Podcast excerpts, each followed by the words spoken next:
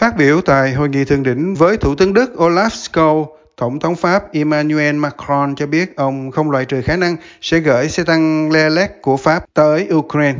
Ông Macron tuyên bố trong một cuộc họp báo rằng việc gửi xe tăng không được gây nguy hiểm cho an ninh của chính nước Pháp. Pour ce qui est des Leclerc, j'ai demandé donc về xe tăng Leclerc, tôi đã yêu cầu Bộ trưởng Lục quân nghiên cứu vấn đề này, nhưng không có gì bị loại trừ. Nó phải được đánh giá tập thể với ba tiêu chí. Thứ nhất, như chúng tôi có thể làm được ngay từ đầu, rằng nó không làm khủng hoảng leo thang, và chúng tôi luôn đi theo con đường này. Thứ hai, nó có thể mang lại sự hỗ trợ thực sự và hiệu quả cho những người bạn Ukraine của chúng tôi. Và vì điều này chúng tôi phải xem xét khả năng duy trì họ trong điều kiện hoạt động và huấn luyện. Đức và Pháp cam kết sẽ hỗ trợ Ukraine trong thời gian cần thiết và hỗ trợ các nỗ lực truy tố tội phạm chiến tranh. Hỗ trợ cho Ukraine trong cuộc chiến với Nga sẽ tập trung vào các lĩnh vực cụ thể, bao gồm quân sự và kinh tế. Hai quốc gia cho biết trong một tuyên bố chung sau cuộc họp các quan chức chính phủ hàng đầu ở Paris. Thủ tướng Đức Olaf Scholz chịu áp lực phải cho phép gửi xe tăng do Đức sản xuất đến Ukraine, cho biết mọi quyết định về việc giao vũ khí sẽ được đưa ra với sự phối hợp của các đồng minh, bao gồm cả Hoa Kỳ. Mỹ đang làm rất nhiều, Đức cũng đang làm rất nhiều. Chúng tôi đã không ngừng mở rộng nguồn cung cấp của mình với những vũ khí rất hiệu quả đã có sẵn ngày nay, và chúng tôi luôn phối hợp chặt chẽ với tất cả các đồng minh và bạn bè quan trọng của mình trong tất cả các quy định này. Với Pháp chẳng hạn, với Mỹ chẳng hạn, với các nước lớn khác ở Âu Châu và tất nhiên là với tất cả những người tham gia cuộc thảo luận này. Tuần trước, Đức và các đồng minh phương Tây đã không đạt được quyết định nào về việc liệu Đức có đồng ý gửi xe tăng Leopard 2 đến Ukraine hay cho phép các quốc gia khác làm như vậy, bất chấp lời kêu gọi của Ukraine về xe tăng hiện đại để tăng cường nỗ lực phòng thủ.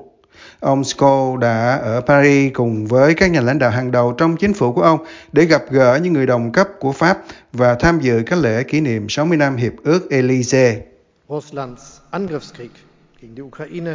Cuộc chiến của Nga chống lại Ukraine đã phá hủy sự đồng thuận của lục địa.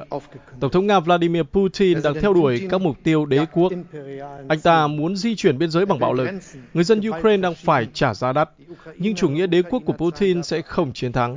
Chúng ta sẽ không để châu Âu quay trở lại thời kỳ mà bạo lực thay thế chính trị và lục địa của chúng ta bị chia cắt bởi hận thù và sự kinh địch giữa các quốc gia. Và chúng tôi sẽ tiếp tục hỗ trợ Ukraine với tư cách là người châu Âu để bảo vệ dự án hòa bình châu Âu của chúng ta.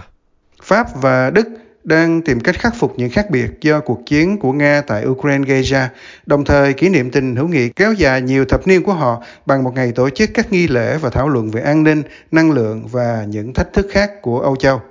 Trong khi đó, cựu Thủ tướng Anh Boris Johnson đã đến thăm trung tâm thành phố Borodianka ngoại ô Kiev bị phá hủy.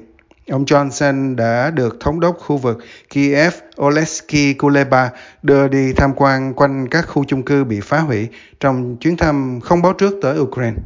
Sau đó ông đã đến Bucha, nơi ông tái khẳng định cam kết của nước Anh dành cho Ukraine. Tôi có thể nói với bạn rằng Vương quốc Anh sẽ gắn bó với Ukraine cho đến chừng nào mà các bạn cần.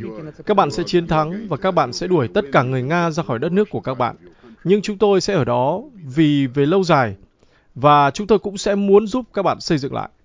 Ông Johnson, người đã rời nhiệm sở vào tháng 9 năm ngoái sau một loạt những vụ bê bối, là thủ tướng của Anh quốc khi Nga xâm lược Ukraine vào tháng 2 và ông đã tìm cách đưa London trở thành đồng minh hàng đầu của Kiev ở phương Tây.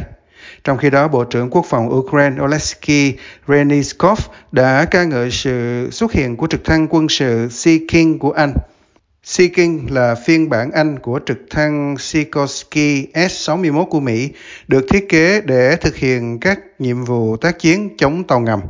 Bộ Quốc phòng Vương quốc Anh đã công bố việc cung cấp các máy bay trực thăng này, cũng như đào tạo 10 phi hành đoàn Ukraine vào tháng 11.